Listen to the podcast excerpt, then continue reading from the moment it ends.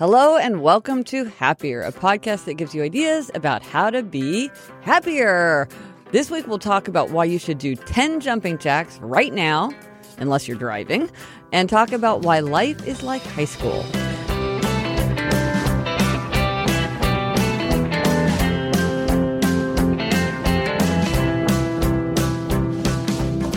I'm Gretchen Rubin, a writer who studies happiness, good habits, and human nature. I'm in New York City, and with me is my sister Elizabeth Craft, whom I will see in person very soon. That's me, Elizabeth Craft, a TV writer and producer living in LA. And yes, Gretch, the time is coming close when we will be together in LA. You'll be able to see um, the much discussed renovation of our house, where at least where it is now, um, because you're going to be here for your book tour. Yes. It's just 19 days until the Four Tendencies hits the shelves. Very exciting. Yes, I cannot wait. And I cannot wait to sit in your new hot tub with you and to celebrate. Um, it's going to be so much fun to be together. Now, back in episode 129, we talked about a listener question from someone who was who was thinking about changing careers, but she was worried about what they would think. And another listener made a really, really good point. She was surprised that we hadn't mentioned the possibility of this listener starting a side hustle. Because, of course, in the Onward Project, which is the family of podcasts that I created, there's this excellent podcast hosted by Chris Guillebeau, Side Hustle School, which is all about starting a side hustle. And starting a side hustle is a great way to experiment and to try out some new opportunity or some new interest or some new possibility on the side. So I thought that was a really good point. Yes, it might be less scary than Yes. just um, quitting your job and starting anew. Right, right. Gives you a little transition time. Yes, yes, a little more security as you're making that big change. And then also in episode 126, we talked about the happiness stumbling block of perfectionism. That seemed to strike a chord with a lot of listeners. Um, and we asked for people's anti perfectionism mantras. We had several ourselves, and people flooded us with their anti perfectionism mantras. Yes. Kate said, do it badly.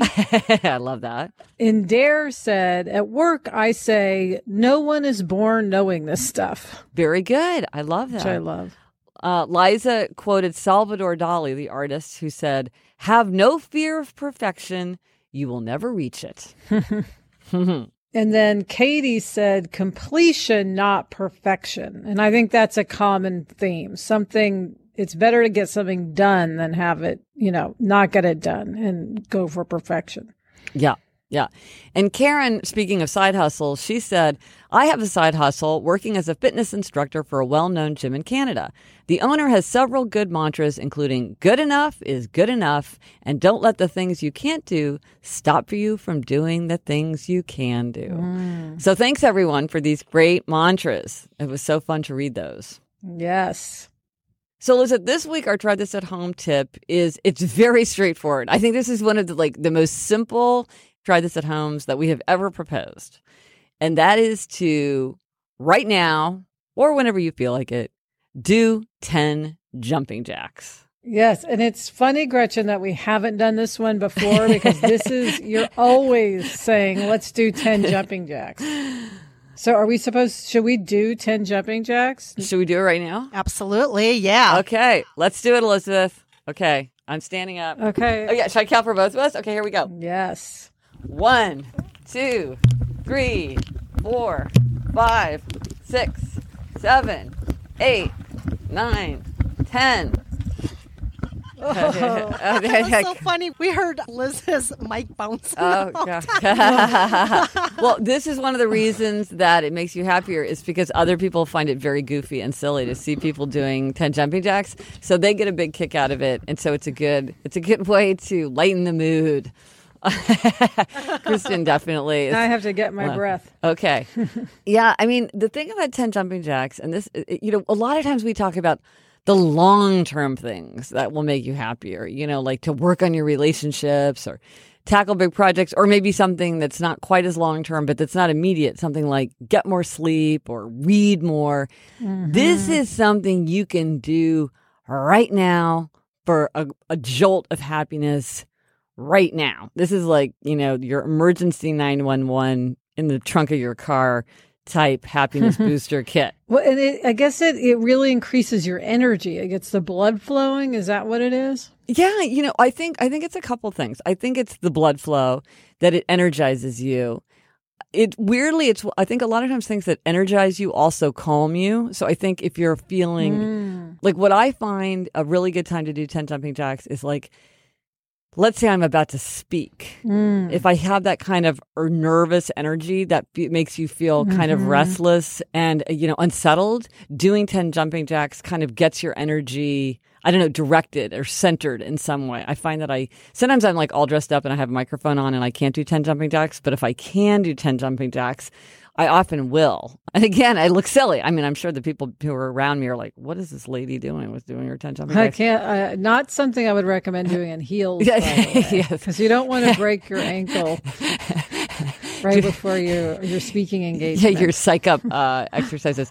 But also, you know, one of the things that has really struck me more and more as I've thought about happiness is that it's very easy to overlook your body. Like I, for a long time, mm. didn't think about the role of my body at all.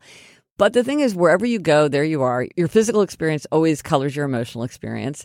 And I find that when I do long term things like getting enough sleep or not letting myself get too hungry, that's good. But then sometimes even like I would put this in the category of sometimes I'll just go outside and look at the sky or even go to a window and look at the sky just to get that natural light in my eyeballs mm. because that mm. boosts your energy and is like good for your body to have that natural light in. And again, that's something that you can do right away. Or our Happier 911 playlist on Spotify, which we did, I don't know, like a year ago how many songs are on that now? I mean, hundreds yes, of songs. A lot of songs. And these were songs where people were like, "This is a song that can I can always count on to make me happier." These are quick things that you can do if you're like, "I don't have time to do mm-hmm. the long term things."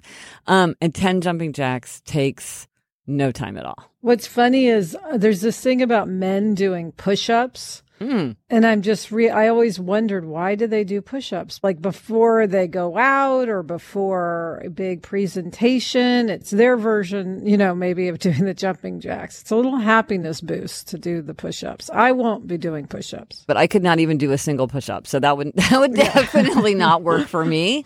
Um I like a I like a good jumping jack. But you know, sometimes if you if for whatever reason jumping jacks don't work, you can run down the stairs, you know, like not just plod down the stairs, but to run down the stairs or jump over a puddle. I think anything that gets both feet off the ground, it's kind of mm. playful and childlike. So it taps you into that kind of youthful energy mm-hmm. and it does get your blood going in a way that increases focus and alertness and I also use it not only for sort of for energy and focus, but um, specifically for a mood boost. So, like, I do this with Eliza and Eleanor, and this this is where my happiness bully comes into play.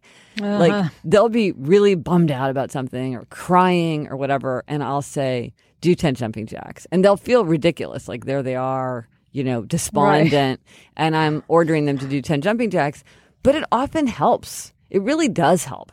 It's weird how it does kind of lift your mood and it kind of breaks the tension of a moment too because it is it's hard to feel the same level of kind of melancholy when you're doing jumping mm-hmm. jacks. It just, you know, it just breaks the mood. Well, you can tell Eliza, who's going off to college, that she's feeling homesick. She can do jumping jacks. that's right.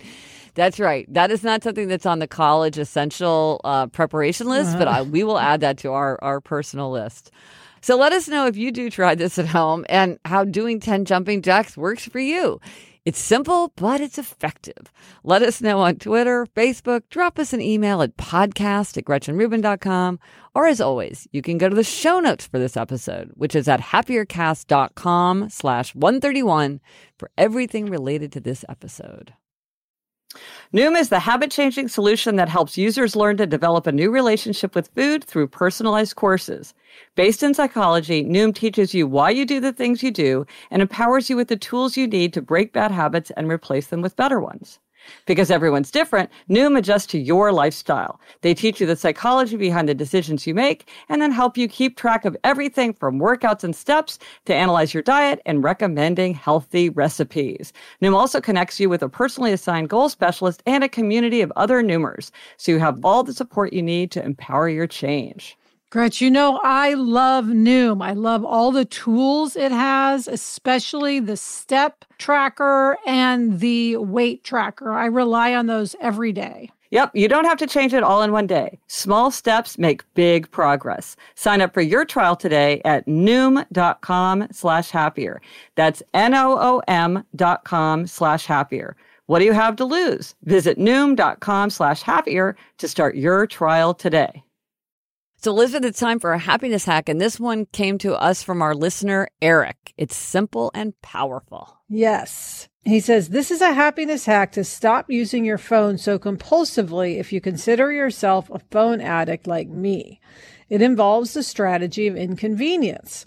I've tried many ways to stop using my phone so addictively, such as sleeping with it outside my bedroom or deleting the soul sucking apps or turning it off, but nothing seems to fully do the trick. On iPhones, I had a six digit numeric passcode as well as the fingerprint unlock feature. The fingerprint feature makes unlocking my phone take a millisecond. How convenient for a phone junkie like me. First thing I did was delete my fingerprints that were saved to the phone, planning to go back to manually entering my six digit numeric passcode every time. However, I remembered you mentioned in the Happiness Project the idea of changing passwords on computers to words such as gratitude or patience as an extra way of exposing yourself to positive messages. I thought I'd apply the same thinking to my phone password while also making it extra inconvenient. so now, as crazy as it sounds, I'm proud to say my phone password is, quote, you don't need to check your phone right now. You want freedom. That's a total of 51 characters. When I go to use my phone compulsively, I have to type this in very carefully. And the sheer attention this requires is usually enough of a mindful check that tells me it can wait and I can put my phone down. so that's one of the funniest hacks we've had. Well, and also, but it's so brilliant. He's using the strategy of inconvenience that I talk about in Better Than Before. And the fact is, if things are convenient, we're much more likely to do them. If they're inconvenient, we discourage ourselves from doing them. And so, this is a great example of using convenience and inconvenience to shape your behavior the way you want. Don't try to change yourself, change your behavior.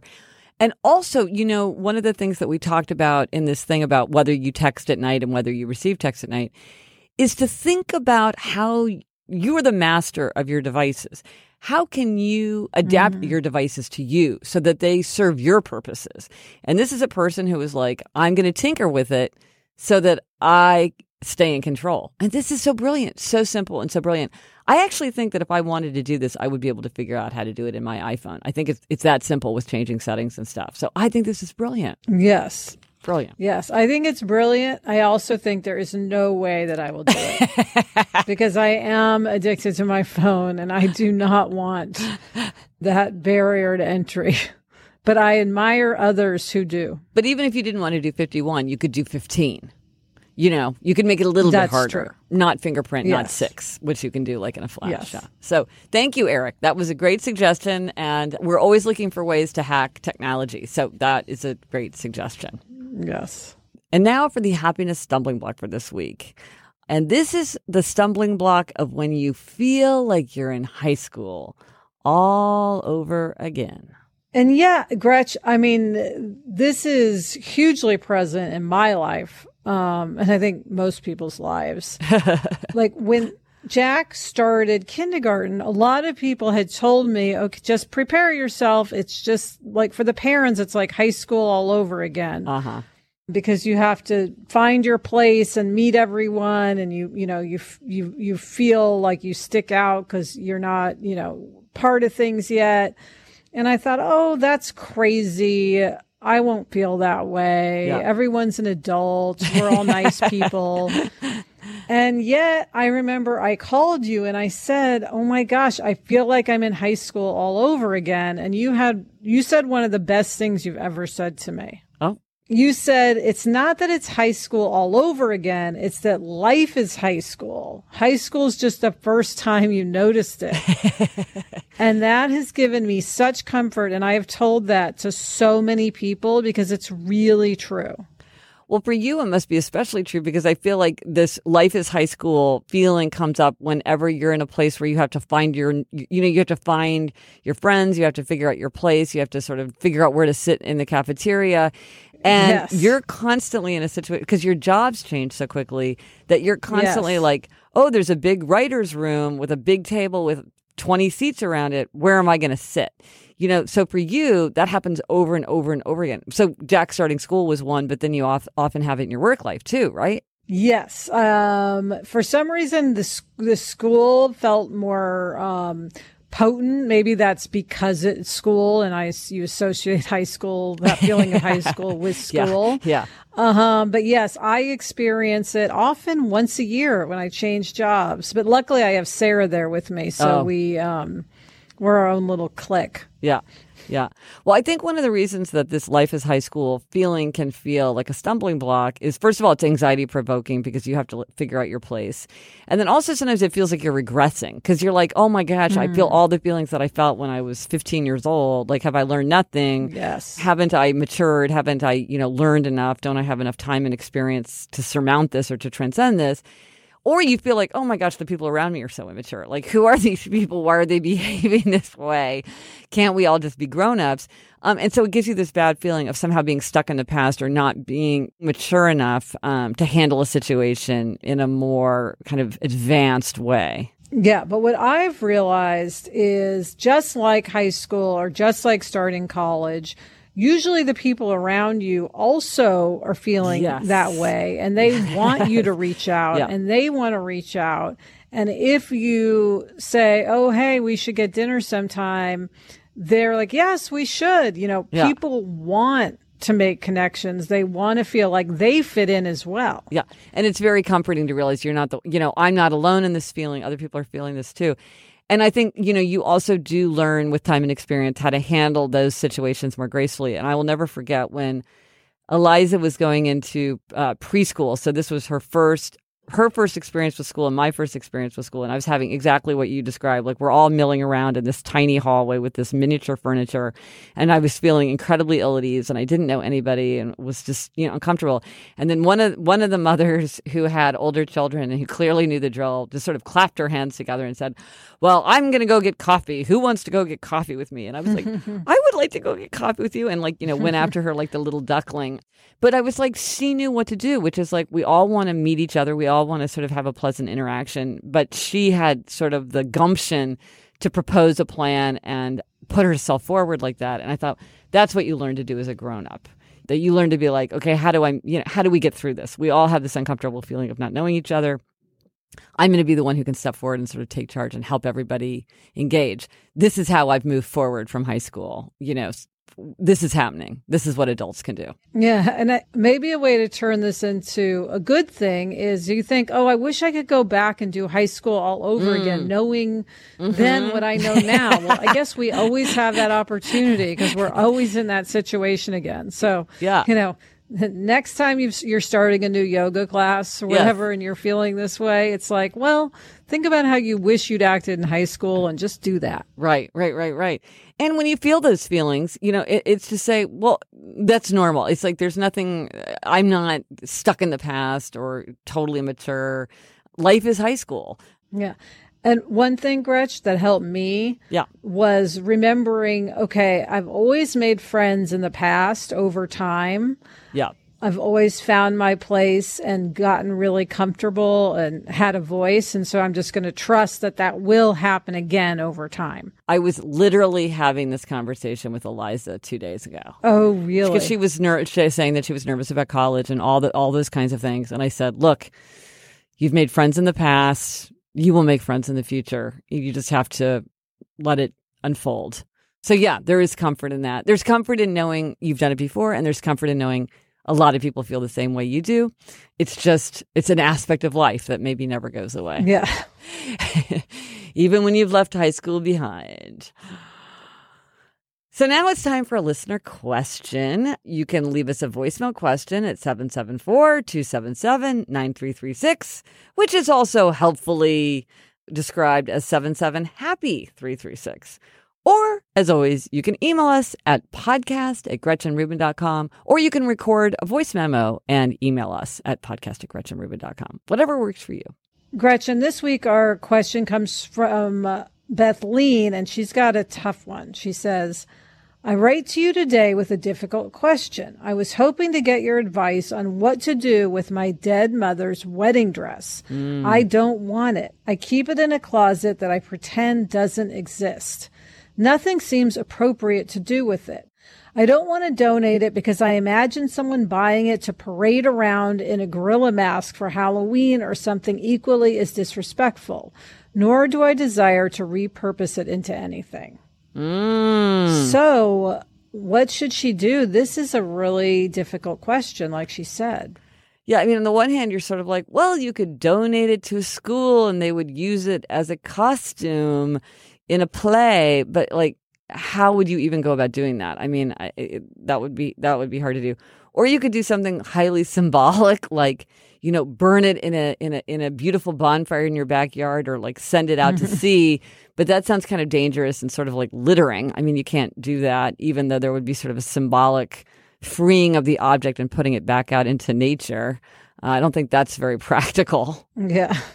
I mean, you know what I think maybe she should do is donate it. I know she's worried about donating it because she doesn't like the idea that, um, you know, someone's doing something sort of silly with it.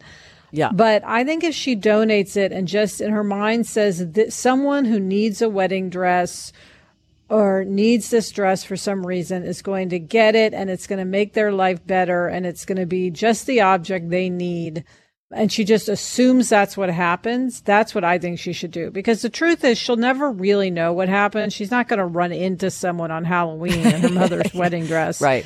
And so she can be free of the object that sounds like it's a bit oppressive mentally yeah. to her and do something good and just assume that it went the way she wanted.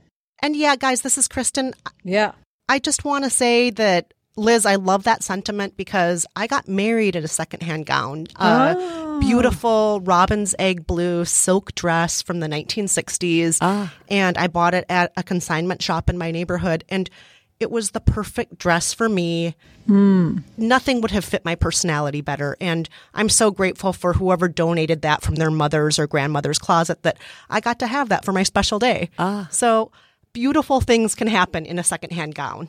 Absolutely. Well, see, that's a perfect example of like let it go into the world where it can serve its purpose and allow someone else to be happier because she has these imaginations. She doesn't know what's going to happen. And that is a beautiful thing to think yes. about. Somebody very happily wearing her mother's wedding gown. Oh, what a lovely, what a lovely thought. So thank you, Kristen. That's such a great example. I love hearing that. Yeah. Oh, and if you're curious to see Kristen in her uh, vintage wedding dress, I will put a photo in the show notes so that you can see what that beautiful secondhand bridal gown looked like as she wore it to march down the aisle.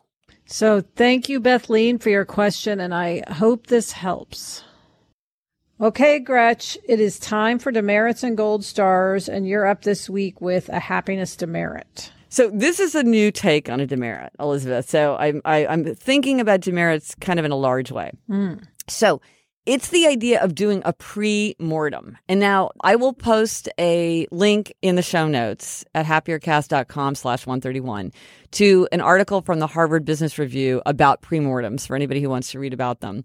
But the idea of a pre-mortem is that you use prospective hindsight mm. as much of a uh, an oxymoron as that seems like you imagine an event that has already occurred and try to figure out what happened and the way that it works in business is you imagine okay we had a big product launch and it utterly failed mm. why did this product launch fail and what they found is that when people think this way they often come up with solutions and identify problems that they don't imagine when they're looking at a problem prospectively. It's one of these weird things about like reframing. You know, Elizabeth, you're always talking about reframing.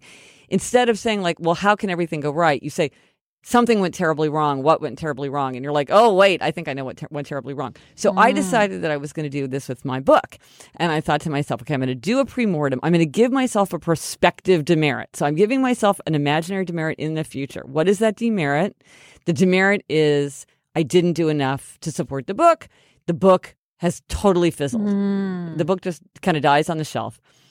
What happened? Pre-mortem. And I'm like, what did I do? I didn't do enough to drive pre-orders. I didn't talk about it enough. I didn't think about it enough.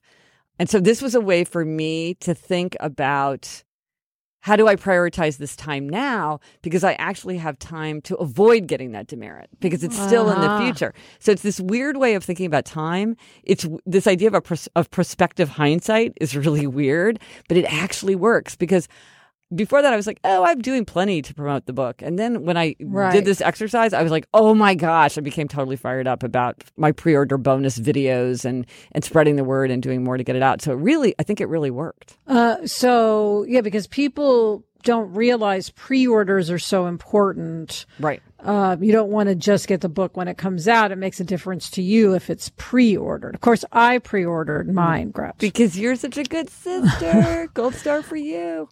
Yes. So what are you doing? So now you're just trying to do more to do get pre-orders than Yes. you were doing before. Yes. I just amped it up again. I had been sort of like, I did one round and then I kind of was like, oh, I've done so much. And now I'm like, no, I really could do much more. So for instance, right now, I will mention my, you know, the link, uh, gretchenrubin.com slash 4T bonus. That means that you can get these five videos for free that are all about the four tendencies. Which are going to be fairly pricey after the book comes out, so you can get them now. Or if you don't even want the videos, you know, a lot of people don't really watch videos. It's still really, really helpful to me if you pre order, however you pre order, whatever way you buy your books.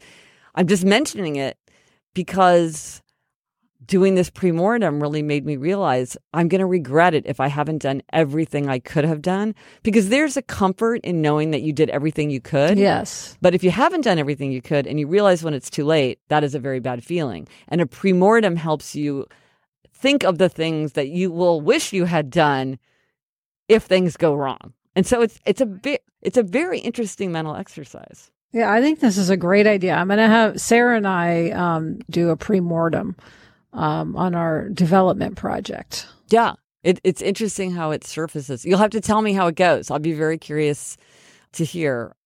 But enough of demerit. Elizabeth, take us up with a gold star. Yes. So, Gretch, I'm giving a gold star today to uh, my friend Jessica, who recently entered uh, Beverly Hills pie baking contest. And I want The the, T-shirt. I want the T-shirt Yeah, of the right. Beverly Hills Pie Baking Contest. I have to have that. And I'm giving her a gold star because she's not a baker. It's not as if Ah. she's constantly baking things, but she said that entering a pie baking contest was on her bucket list. It's something she's always wanted to do. So she Huh. taught herself how to bake lemon meringue pie. She made a lemon meringue pie and she made it a few times. Like she made it once and it was, you know, she thought the crust was too leathery. How she even knew what leathery crust is, I have no idea. I guess she had to read up on that. Um, and so she tinkered with it and she figured out, you know, how to make it perfectly. And she made her lemon meringue pie and she entered it in the Beverly Hills pie baking contest. And Gretch, she would get a gold star just for entering the contest. 100%. Um, but I have to point out she got two prizes. she got third place for taste and she got first place for looks. Ooh. So I, yes, so that was very impressive. So I give her a gold star for taking on the task and completing it and do something that was just like off her usual beaten track. Um, it goes to your thing you always talk about about living in an atmosphere of growth, Right. And in this case, an atmosphere of growth was uh, baking a lemon meringue pie. I love it. It's very whimsical, whimsical Yes. and manageable, and so fun. yes, and she can yeah. brag. You don't have to climb a mountain, Right. You could bake a pie. I love that. Excellent. Gold star. And that's it for this episode of Happier. Remember to try this at home. Do 10 jumping jacks. Let us know if you tried it and if it worked for you. It's something you can do right now, unless you're driving. Thank you to our producer, Kristen Meinzer. Also, thanks to Andy Bowers of Panoply. Get in touch. Gretchen's on Twitter at Gretchen Rubin, and I'm at Elizabeth Craft. Our email address is podcast at GretchenRubin.com. If you like the show, please be sure to tell a friend. Word of mouth is always the most powerful recommendation. And subscribe to us. uh, in however you listen to your podcasts. Um, the resources for this week, if you would like to sign up to be a super fan, that would be great. From time to time, I will give you a little treat or bonus, or maybe ask you for a minor favor. Um, and you can sign up at happiercast.com slash resources.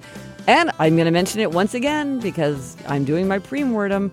Uh, the book comes out in 19 days. I really appreciate your pre-order. Until next week, I'm Elizabeth Craft. And I'm Gretchen Rubin. Thanks for joining us. Onward and upward.